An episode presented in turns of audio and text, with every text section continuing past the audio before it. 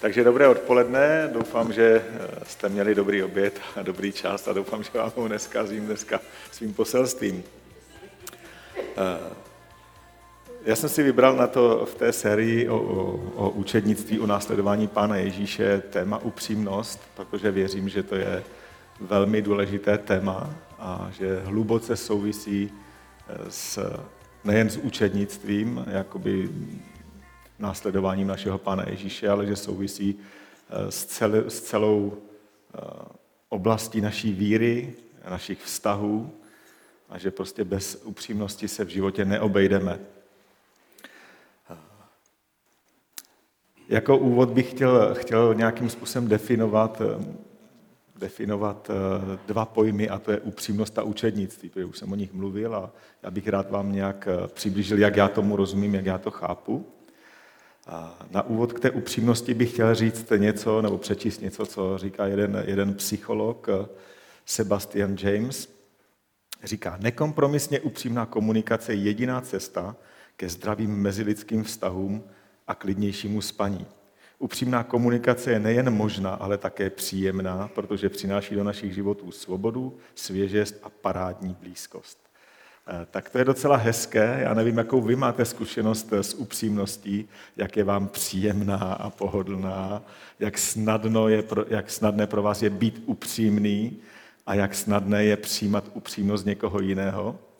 Eh, ale každopádně z psychologického hlediska je to příjemná záležitost a eh, ten produkt, ať už, to, ať už to v tu chvíli cítíme příjemně nebo nepříjemně, ten produkt skutečně je svoboda, svěžest, hezké vztahy, a parádní blízkost. Mně se to hodně líbí.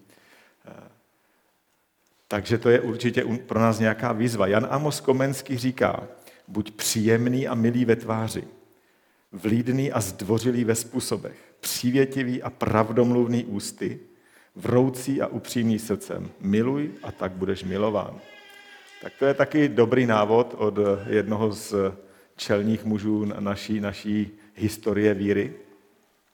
A pak něco úplně z jiného soudku od někoho, kdo s pánem Ježíšem asi úplně nesouhlasil, od Johna Lennona, který říká, upřímnost vám nepřinese mnoho přátel, ale rozhodně vám přinese ty správné. A to si myslím, že je moudré a rozumné. Upřímnost skutečně někdy vyselektuje lidi, kteří by možná jinak ve, ve vaší společnosti byli, ale upřímnost je spolehlivě odpudí, pokud ji nemají sami rádi.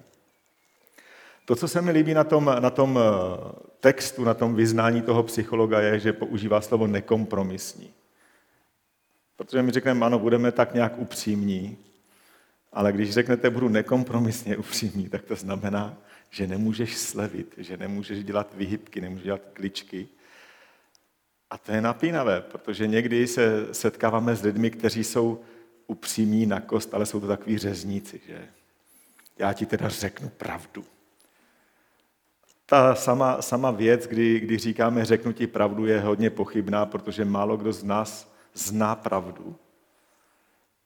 A málo, už málo kdo z nás zná pravdu o někom jiném.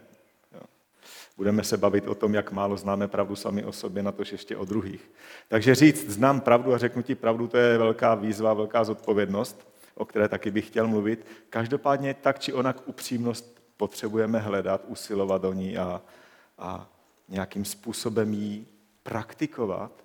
A John Bevere k tomu říká jednu nádhernou věc, když už se rozhodneš upřímně mluvit pravdu s lidmi, tak musíš říkat pravdu v lásce.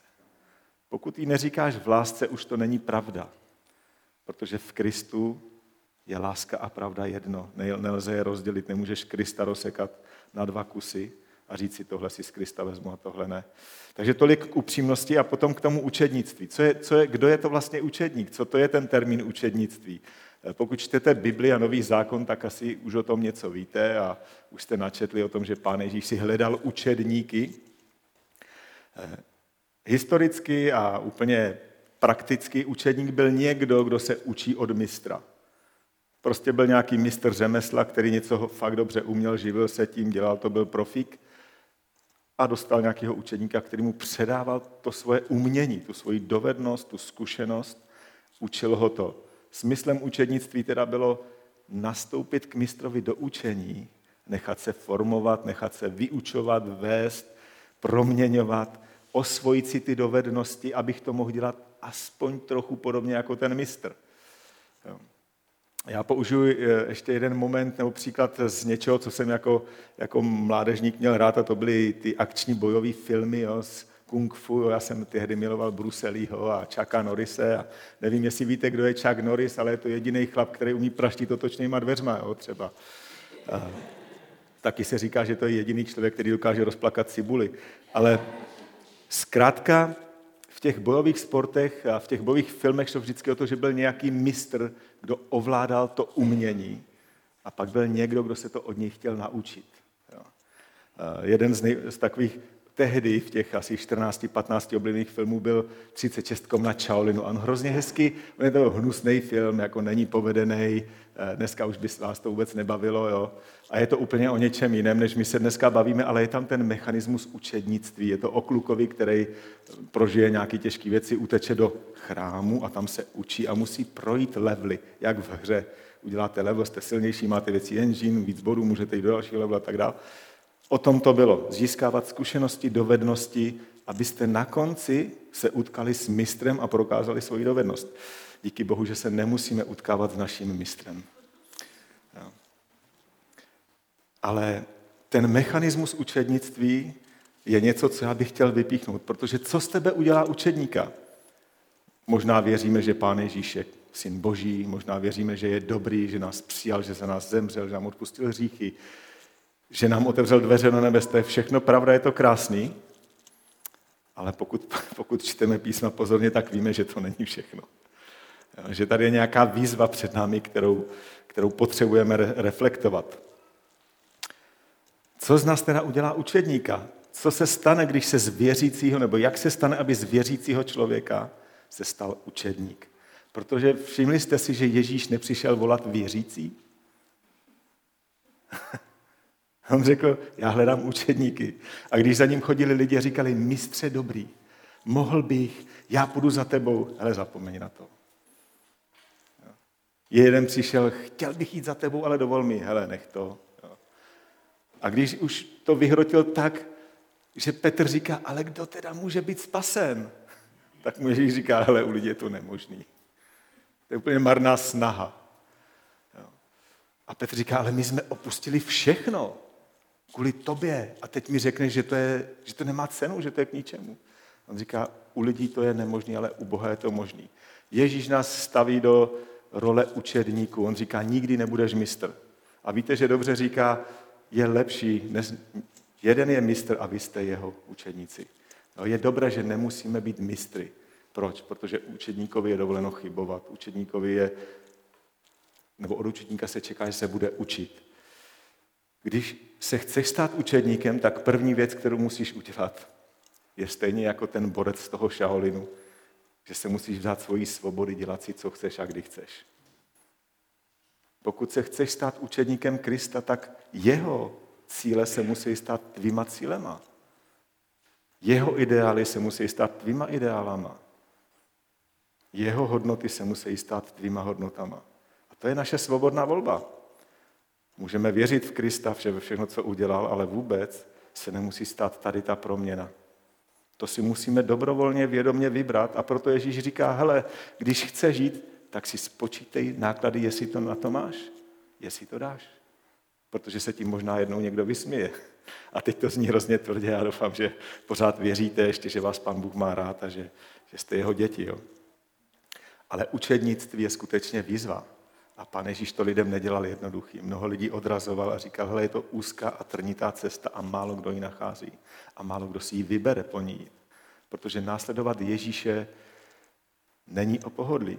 Někdy máme pocit, jako kdyby Ježíš měl být sociální pracovník, který má skákat kolem nás, aby nám ještě zvýšil level našeho pohodlí, aby ještě víc zaopatřil naší duši, aby nám bylo lépe, aby jsme cítili méně bolesti a méně trápení a aby prostě jako ještě nějak vyhypoval ten náš život. Ale pan Ježíš říká, pojď za mnou. Nic, už jsem trošku odbočil. Takže učedníkem se stáváš, když si to zvolíš. Když na sebe vezmeš zodpovědnost dosáhnout cílu, který stanovil mistr. Když se vydáš práci a tréninku. Když zacílíš svoje priority na ten výcvik. Když přijmeš míru ztráty a bolesti jako součást cesty za ním. A to je výzva. A to není vůbec pohodlný. Ale věřím, že každý, kdo Pána Ježíše pozná, tak tohle pro něho není těžká matematika. Takže to je něco o, o učednictví a o upřímnosti. A teď bych se podíval eh, na upřímnost z Bible, tak jak nějak rozumím tomu, o čem je upřímnost, protože zdálo by se, že upřímnost je omluvení. Dalo by se to vnímat jako, že upřímnost vlastně znamená říkám, co si myslím, poslouchám, co si myslejí lidi a jsme upřímní. Eh, určitě to je velká část nebo část toho tématu. Mluvit poctivě a sdílet se a hledat porozumění, o tom je vlastně hledání upřímnosti. Ale když budete pozorně číst písma, tak zjistíte, že upřímnost z velké části není omluvení. Protože upřímnost vychází ze slova přímost. A přímý člověk není ten, kdo říká, co si myslí. Každý, kdo říká jenom to, co si myslí a bez oválek ti pořád říká, co si myslí, je tak trochu blázen. A hlavně s ním nebude dobré být. Představ si, na, že budeš na večeři s někým, kdo na tebe bude chrlit, co všechno si zrovna myslí o tobě, o sousedech. Potom říkáš, ty no, tak díky. Znám jednoho takového mladého muže a není příjemné s ním dlouho být, protože můžete dvě hodiny sedět a on vás nepustí ke slovu. Jenom vám říká, co všechno on si myslí. A je v tom upřímný a myslí to naprosto upřímně a nespochybnuju jeho, jeho upřímný srdce, jeho upřímný postoj, jakože chce být pravdivý a poctivý. To vůbec nesnižuju, ale není pohodlný v tom být, ale Boží slovo přece říká, že moudrý člověk zvažuje, co řekne. Než pustí něco z úst, tak to promýšlí a tak dále. O tom to je jiné téma omluvení, že? Takže přímost, ta biblická slova v hebrejštině a v řečtině, která, která my často máme ve svých překladech písma jako upřímnost, znamenají přímost, pravdivost, poctivost, dokonalost, celost. Žít podle práva celé vyvinutý, bezchybný, ničím nenarušený. A to je docela velký obsah něčeho, nějaké informace, co všechno se skrývá v tom tématu upřímnosti. Boží slovo říká jednu zvláštní věc. Bůh se k upřímnému člověku upřímně má a s převráceným převráceně nakládá. A to už je velká výzva. To už nějakým způsobem tlačí trochu na nás. Už to není o tom, jestli Pánu Bohu upřímně řeknu, tak já jsem fakt včera upřímně říkám, že jsem zhřešil a, a že jsem jako něco udělal špatného. To je možná úplně ten elementární základ upřímnosti. Jan Apoštol říká ve svém listu, nemám větší radost, než abych slyšel, že moje děti chodí v upřímnosti. Myslíte si, že Jan mluví o tom, že se církev sešla a všichni si povykládali všechno jako o sobě? A to, tomu působilo takovou radost? Já myslím, že ne. Že ta schromaždění tehdy nebyly o tom, že všichni jako tam klábosili o tom, jak teda se mají a co se jim podařilo, nepodařilo, i když to určitě je velká součást toho, co, co zažívali. V žalmu je napsána jedna věc. Tomu, kdo napravuje svou cestu, ukážu své spasení. A to si myslím, že nás navádí trochu blíž k tomu tématu upřímnosti. Kdo napřímuje, napravuje, narovnává svou cestu, tomu ukážu spasení. A tak eh, to je něco, co mě v tom zaujalo, že totiž upřímnost neznamená poctivě vyznat svůj hřích, ale upřímnost znamená totiž ten krok B, upřímně s tím hříchem jednat, abych se k němu už nevracel. Upřímně pracovat se svým srdcem, abych to, co vyznávám, skutečně začal žít. Aby se stala proměna v mém nitru, aby můj život se stal jiným, abych za 14 dní nemusel vyznávat ten stejný hřích. A mě překvapil John Bevere v jednom povídání, když mluvil, eh, vypráví o manželství a sdílel se tam s doktorem Jongi Cho, myslím, nebo s někým takovým a, a vyznal mu nějaký hřích a, ten past, a čekal, že se za něho bude modlit a on mu řekl, přestaň s tím. A vy jste čekali, že někdo pomazaný na vás vloží ruce a osvobodí vás nějak. A on prostě řekl, přestaň s tím. Víte, proč to řekl? Já jsem to pochopil. Protože jsi svobodný od hříchu. Hřích nad tebou nemá moc. Neříká to Boží slovo? Jste svobodní od hříchu. Už nad vámi nepanuje? Jestliže nad námi hřích nepanuje, a to musím říct s vlastní hambou, tak hřeším, protože jsem si to vybral. Někdy hřešíme pro slabost samozřejmě, a to si můžeme někdy omluvit, ale vždycky je to naše volba, přátelé. Protože Kristus dokonal na kříži absolutní dílo vysvobození a svědectvím toho, že jsme svobodní od hříchu, je to, že nemusíme hřešit. A tak eh, to nás tlačí ke zdi a to nás nutí být upřímnými k sobě samým. Takže upřímnost je životní program. To není něco na hezký dýchánek u čaje na skupince. To je tvůj každodenní program. Být upřímný, žít upřímně je výzva, která před náma stojí každý ráno, když se probudíme, každou noc, když usínáme. Jak moc se nám to daří nebo nedaří, je jiná věc, ale je to každopádně výzva. Znamená to rovnat svůj život, být aktivní a být nekompromisní. Jinde, nebo v jednom textu apoštol Pavel říká, ještě jste se v boji s hříchem nesprotivili až do smrti. Já si to neumím představit. Ale byla doba, kdy jsem jako mladý věřící si říkal, radši chcípnu, než abych zhřešil. Kež v nás je taková svatá horlivost, aby jsme se takhle protivili hříchu. Musím ke svý zánbení říct, že ne vždycky jsem byl tak horlivý, teda, jo? ale vzpomínám si na ty dny, kdy, jo, kdy jsem si ty myšlenky v sobě živil. Kdo svůj hřích doznává a opouští milosrdenství, dojde. To je přímost. Přímost říká, ano, vím, že jsem zřešil, je mi to líto, a protože je mi to líto, tak už to dělat nebudu. Charles Spargan říká nádhernou věc, říká, pokání není lítost. Pokání je lítost dostatečná ke změně. A já jsem si jistý, že mnohdy v té proměně na té naší cestě musí narůst nějaká vnitřní energie našeho zármutku, až to začne stačit na to, aby jsme konečně s tím, co je zlý, přestali dělat. Samozřejmě teď nechci mluvit jenom o pokání o hříchu, ale o mnoha jiných věcech, protože přímost znamená následovat Pána tam, kde se nám nechce jít. Co když ti Pán Bůh řekne, zbal si saky paky a odejdi, pojď mě následovat do Afriky. To je taky výzva. Vůbec to není o proměně tvýho charakteru, o posvěcení. Je to prostě výzva do tvýho života, kterou jako učedník buď následuješ nebo nenásleduješ. Musíme se jako učedníci, pokud chceme žít, nekompromisně utkat ze svojí minulosti. Musíme převzít zodpovědnost za následky.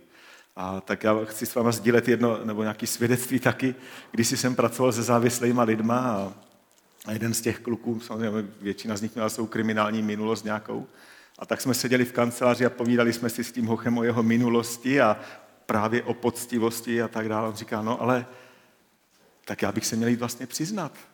Říkám, no to bys měl. No ale oni mě možná zavřou. Říkám, to tě možná zavřou. A co udělá Bůh? Říkám, já nevím, co udělá Bůh. A tak on teda se jako hecel a když šel na dovolenku, tak eh, si naplánoval návštěvu na policejní stanici u nich v městě a pak mi vyprávěl po té dovolence ten příběh, jak přišel na tu stanici Oni se ptali, co by si přál. On říká, já jsem se přišel udat. Oni na něho chvíli koukali, cože? A on jim začal vyprávět něco. Říkali, počkejte, počkejte. Zavolali kapitána nebo někoho z toho šéfa. Říkal, hele, tady máš nějakou práci.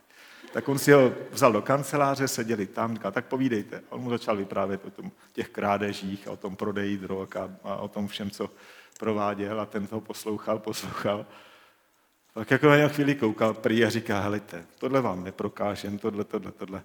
Víte co, běžte a držte se. A popřál mu hodně úspěchu. a pro něho to bylo obrovské svědectví. Já si myslím, že vždycky je to pro nás svědectví, když navzdory tomu doznání se setkáte s milostí. Nemůžeme si to nárokovat.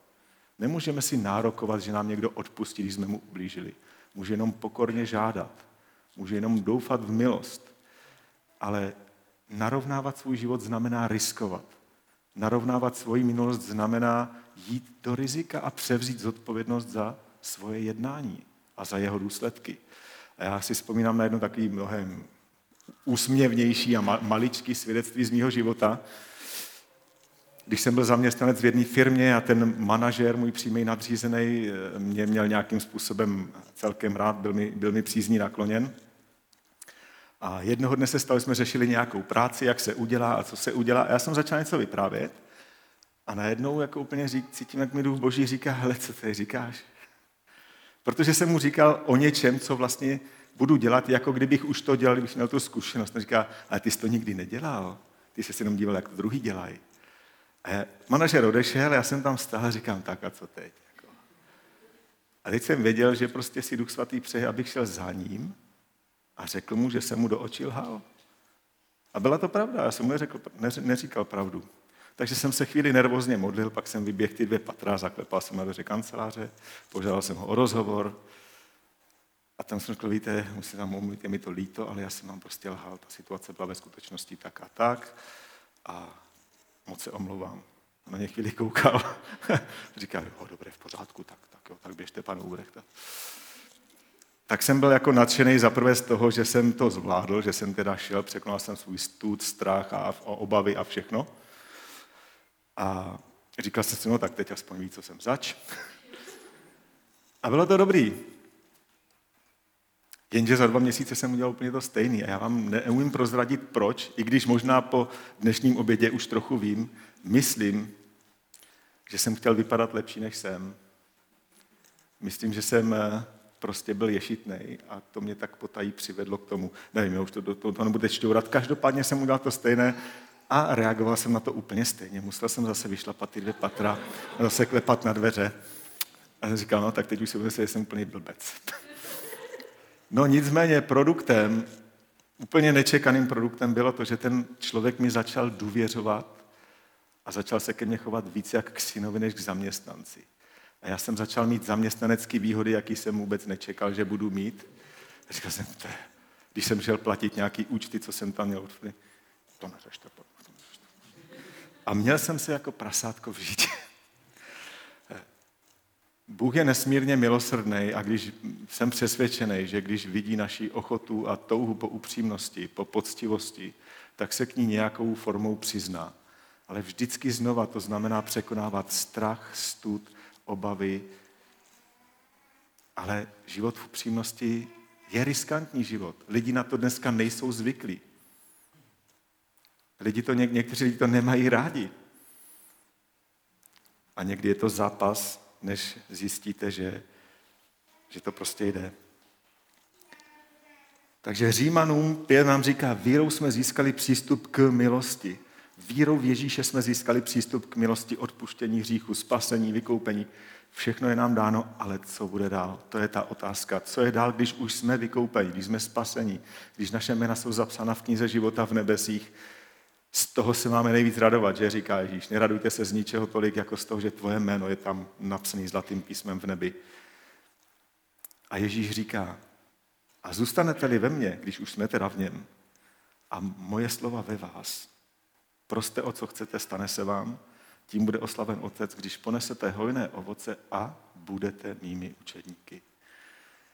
Něco se musí stát. Buď seš in, nebo seš out. Buď zůstáváš v něm, anebo v něm nezůstáváš. Vidíte tu následnou volbu? On to říká lidem, kteří už jsou spaseni. On to říká lidem, kteří už byli přijati za boží děti. Zůstanete-li ve mně a má slova ve vás, pak budete mými učedníky.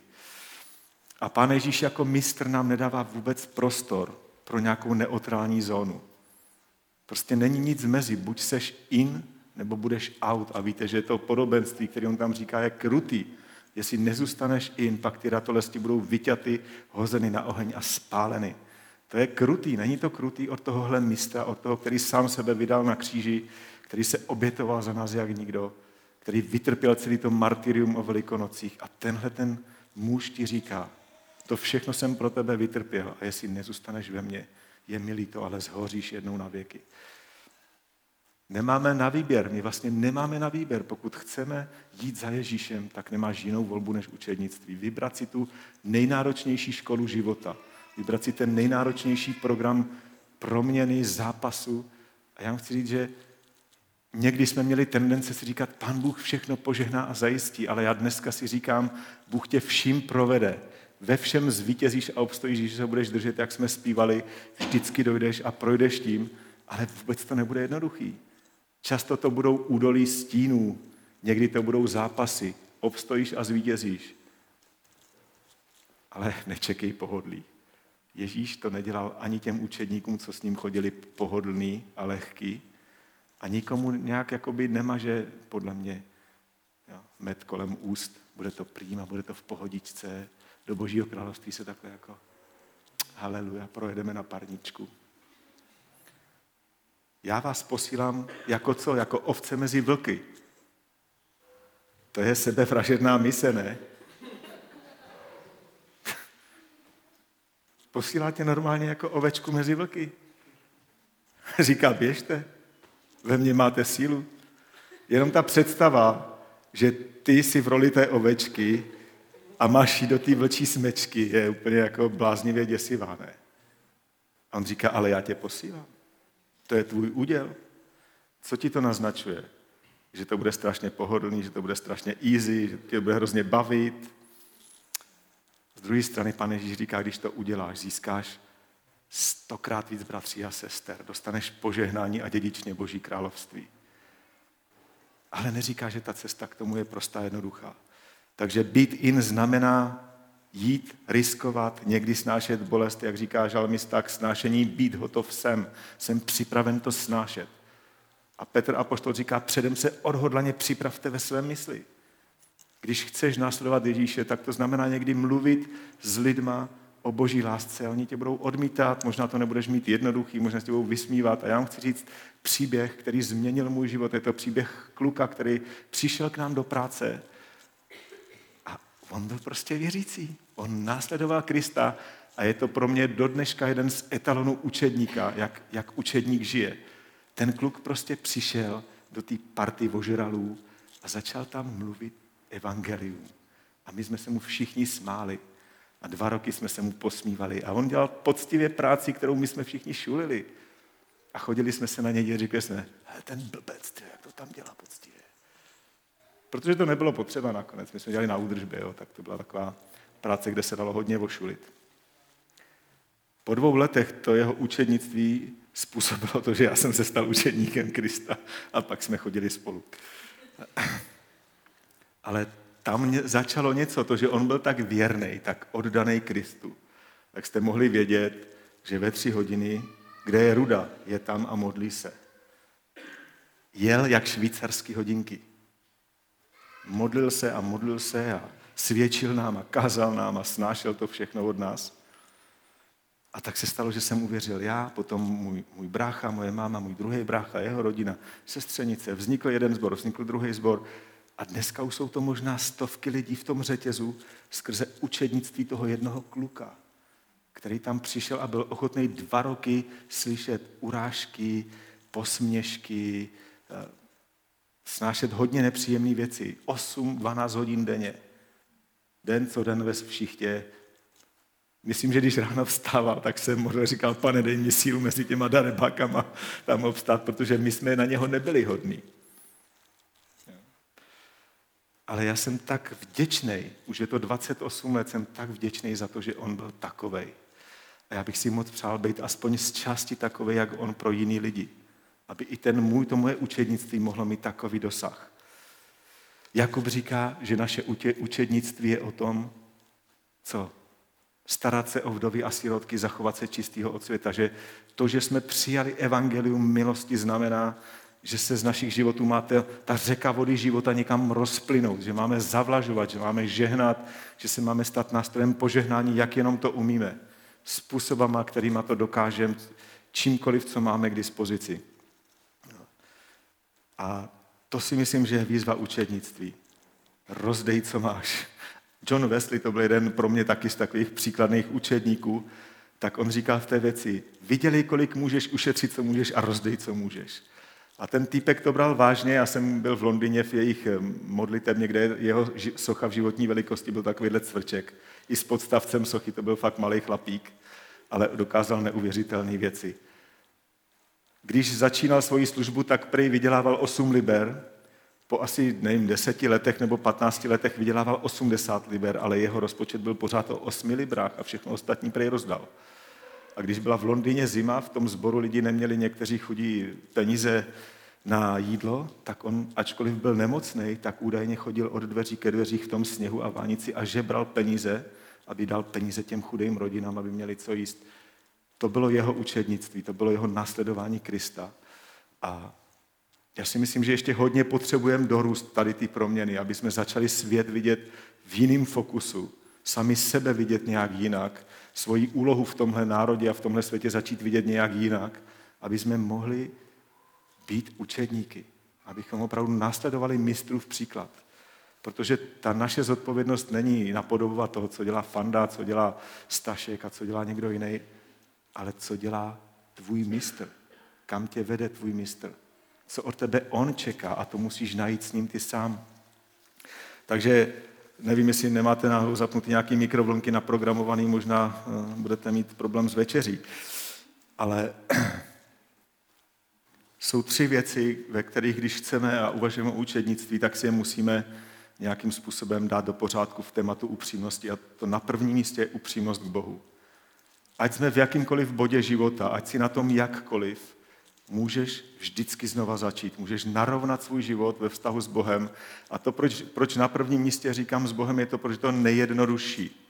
Protože Bůh tě dokonale miluje, dokonale tě zná, dokonale ti odpouští, dokonale tě přijímá a máš nejmenší důvod ke studu, strachu a obavám, když chceš být upřímný k němu. Je to to nejlepší místo, kde začít s upřímností. Mluvit o tom s Bohem. Mluvit o tom s Kristem, který sám sebe vydal za tebe, aby vymazal všechny možné tvoje viny a přestupky, aby ti umožnil to vědomí, že jsi čistý, že jsi svatý, že jsi dokonalý, že skutečně není nic, co by bylo problém pro něho a co by mezi tebou ani mohlo stát. Proto je to to nejlepší místo, kde začít s upřímností. Mluvit úplně otevřeně o sobě. A to je něco, k čemu vás chci povzbuzovat. Já vím, že to určitě všichni děláte, a, ale z, prohlubujme tady, tady ten prostor pro upřímnost. Ta druhá věc je pro nás těžší a to je upřímnost k sám k sobě. Když začneš být upřímný k Bohu a zjistíš, že tě miluje, tak to pro tebe ne, přestane být tak moc těžký. Jo? Ale v upřímnosti k sobě sami máme mnoho problémů. První z nich je, že neznáme sami sebe. Nevím, jak jste na tom vy se sebe analýzou, jo? jak moc znáte svoji duši, svoje motivace, svoje skutečné motivace k tomu, co děláte. Jo?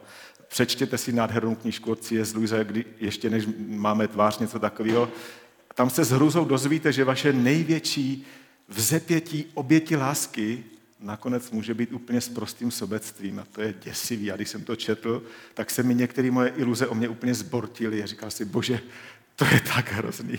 To je tak hrozný takhle uvažovat. Neznáme sami sebe. A já chci říct jednu věc, moc to nepřehánějte se sebeanalýzou. Jo. Nějací tři psychoterapeuti v historii minulého století se o to pokusili udělat hlubinou analýzu své vlastní duše a všichni spáchali sebevraždu. Já jsem měl období, kdy jsem se hodně v sobě šťoural a snažil jsem se dopídit nějaký svatosti a posvěcení a malem jsem tu sebevraždu spáchal taky. Protože jsem zjistil, za prvý je to nekonečný, je to bezedný a čím jsem hloubš, tak nacházím větší hruzu. Radši choď po hladině s mistrem po vodě, jako ten Petr, a když náhodou vyplave něco nahoru, tak to s ním vyřeš. Moc se v sobě nešťourej, to nikam nevede, nevede to k ničemu dobrému a tak jsem rád, že když mě náhodou pán jako potopí trochu, abych si podíval, že pak zase vyplavu nahoře, jo, tady svítí sluníčko, je to dobrý. Nešťourejte se v sobě, nechte to na duchu božím, ať vám ukáže ty věci a nezabředněte do, do sebe, sebešťourání. To je jedna z věcí. Druhá z věcí, která je ne, nám to komplikuje, je zaslepenost, že my opravdu nerozumíme sami sobě. Je mnoho věcí, které o sobě nevíš a ostatní je ví. To je překvápko. Ty je nevidíš a lidi okolo tebe je vidí. Když jsme byli s manželkou asi rok spolu, tak jsme tak jedno odpoledne byli v kuchyni a já jsem si seděl u stolu a ona najednou z ničeho nic mi povídá něco o mně. A já jsem s takovou jistotou naprostou morální převahu řekl, to není pravda, to je smysl. Byl jsem si stoprocentně jistý, že mi říká úplně blbost a nevím, jak na to mohla přijít. Během tři týdnů jsem zažil situace v zaměstnání ve městě, ve kterých se úplně jasně ukázalo v mých reakcích a v mém chování, že jsem přesně takový, jako ona řekla. V tom, když jsem to žil a dělal, jsem to najednou uviděl tak jsem pokorně přišel domů a říkám, prosím tě, odpust mi, protože ty jsi měla pravdu, já jsem opravdu takový a vůbec jsem to neviděl. A ona mi řekla, no jo, no, od druhých, od druhých to jako slyšíš ode mě, ne, že jo. Cítila se, cítila se trochu jako zahanbeně, že od ní to prostě nepřijímám. Ale já jsem se upřímně klamal. Žil jsem v blažených iluzích o sobě samým. A to byla jenom taková drobnost. A já nevím, co všechno dalšího o sobě nevím. Proto máme církev, proto je společenství božího lidu tak nádherná věc. Protože si můžete sloužit v lásce. Nemusíte být vydáni na pospas řezníkům někde ve světě, který ti to naservírují a zašlapou tě do země, ale máš k dispozici boží lid. Lidi, kteří a priori jsou ti nakloněni přízní, ne? Doufám. A proto s tebou budou jednat laskavě, trpělivě, milostivě a budou ti opatrně sdílet a servírovat ty kousky pravdy o tobě, abys byl schopen je pozřít a neumřel na to. Zaslepenost je přirozená věc, kterou má každý člověk. A potřebujeme druhé lidi, aby nám s ní pomáhali, když chceme být upřímní. A pak je sebeklam. Všichni máme tendence klamat sami sebe. Vzhledem k našim touhám, vzhledem k našim představám, plánům, snům. Potřebujeme být opravdu tvrdí na sebe a rozhodovat se, abychom neklamali sami sebe a myslím, že Duch Svatý nám v tom pomáhá, že když cítíš tu touhu, tak trošku se obelhat, tak trošku se jako uchlácholit, že tohle přece může, že to zase není tak hrozná věc, když to uděláš. Že ti Duch Svatý pomůže, ti určitě šeptá stejně jako mě do ucha. Říká, hele, ty víš, že to není pravda. Nelží sám sobě. Ale pravděpodobně všichni víme, že ten zápas není lehký. Že práce sám se sebou překonat svoje vlastní touhy a poddat je pravdě je někdy mnohem těžší zápas, než kopat někde s krumpáčem, než, než čelit kde čemu. Takže upřímnost k sobě samým je velmi důležitá. A jsem si jistý, že teprve tehdy, když nacházíme upřímnost a přijetí u Boha, tak začínáme být schopni se taky upřímně dívat na sebe a nezabít se. A pak je upřímnost k druhým lidem. To je samozřejmě přirozený důsledek, kdy začínáme být upřímní k druhým. A pokud už znáte ty první dva body, tak vaše upřímnost k druhým bude rozhodně jiného charakteru než řeznická. Pokud už víte, že vůči Bohu ta upřímnost stojí na tom, že on vás přijímá bez podmínek, že vás miluje. Pokud už víte něco o sobě a víte, co jste skutečně zač, a že to je nádhera, že takový člověk jako já smí vyznávat, že za něho Ježíš zemřel, pak se k druhým nebudete chovat ani příkře, ani tvrdě, anebo vám to bude aspoň líto, kdykoliv se tak zachováte a budete to řešit. A budete se úpěnlivě modlit, aby vám Bůh dal citlivost, jemnost a porozumění v jednání s druhýma lidma. Budete prostě hledat, budete hledajícíma upřímnost. Budete se určitě učit hledat, jak laskavě, lásky plně jednat s druhýma lidma, abyste jim přinášeli to, co jim máte říct v pravdě a v lásce. Takže to rozhodně není jednoduchá cesta a pokud se rozhodujeme, rozhodujeme pro život s Kristem, tak je před náma mnoho výzev. A já doufám, že teď se vám úplně neskazil váš nedělní oběd, ale to důležité, co na tom je, nejsi na to sám. Bůh tě nevolá, abys byl Bohem. Bůh tě volá, abys byl učedníkem. Říká, pojď, následuj se, uč se ode mě, protože jsem co? Tichý a pokorný srdcem. Jinak řečeno, takový, jaký jsi, v tu chvíli, jak na tom zrovna si kdykoliv, vždycky znova můžeš říct, OK, teď jdu za Ježíšem, chci ho následovat, učit se to od něj teď. Co to znamená být tichý a pokorný srdcem doma, když přijdu z práce a doma je všechno naruby, děti řádí a, a manželka je plná stresu a peníze nemáme a nevím co. Co to znamená teď být tichý a pokorný. Co to znamená být tichý a pokorný v práci, když máme napětí s kolegama a, nerozumíme si a, někdo tam pomlouvá a tak dál. Co to znamená být tichý? Vždycky znova se můžeš vydat s Ježíšem na cestu, protože on tě k tomu zve. On tě k tomu nějak nemlátí, nenutí, on říká, pojď za mnou a uč se ode mě. Takže je to pozvání na nejtěžší cestu, kterou si v životě můžeš vybrat, protože žádnou odměnu tady na zemi mít nebudeš. Ježíš říká, nečekej odměnu tady na zemi. Nehle, a dokonce ti říká, nehledej jí, nechtějí. Pošetři si to do nebe. Ježíš pořád směřuje naši mysl k větším věcem. Ale oni jsou pro nás neviditelní a nehmatatelní a tak nějak abstraktní. A tak si říkáme, trošku bych bral i tady na zemi, že? Požehnání. V učednictví, a tím bych to asi chtěl uzavřít, v učednictví nejde tak o to, co uděláš nebo co máš udělat, ale o to, kým se máš stát. Pán Bůh pro tebe připravil nějaký plán, nějaký dobrý skutky, nějaký povolání. Já věřím, že na každém životě božího dítěte je nadpřirozené povolání k něčemu, který můžeš poznat jenom ty sám, protože on ti vypráví tvůj příběh. Je to o tom ne, co zrovna musíš udělat, ale o tom, kým se máš stávat, kým, do čeho máš růst, kým máš být. A tak já vám přeju, abyste se stali tím, kým jste zrozeni, kým jste povoláni, kým vás vidí hospodin Bůh, abyste objevili, co On ve vás vidí a začali do toho prostě jít, vcházet a objevovat to ve svém životě. Amen.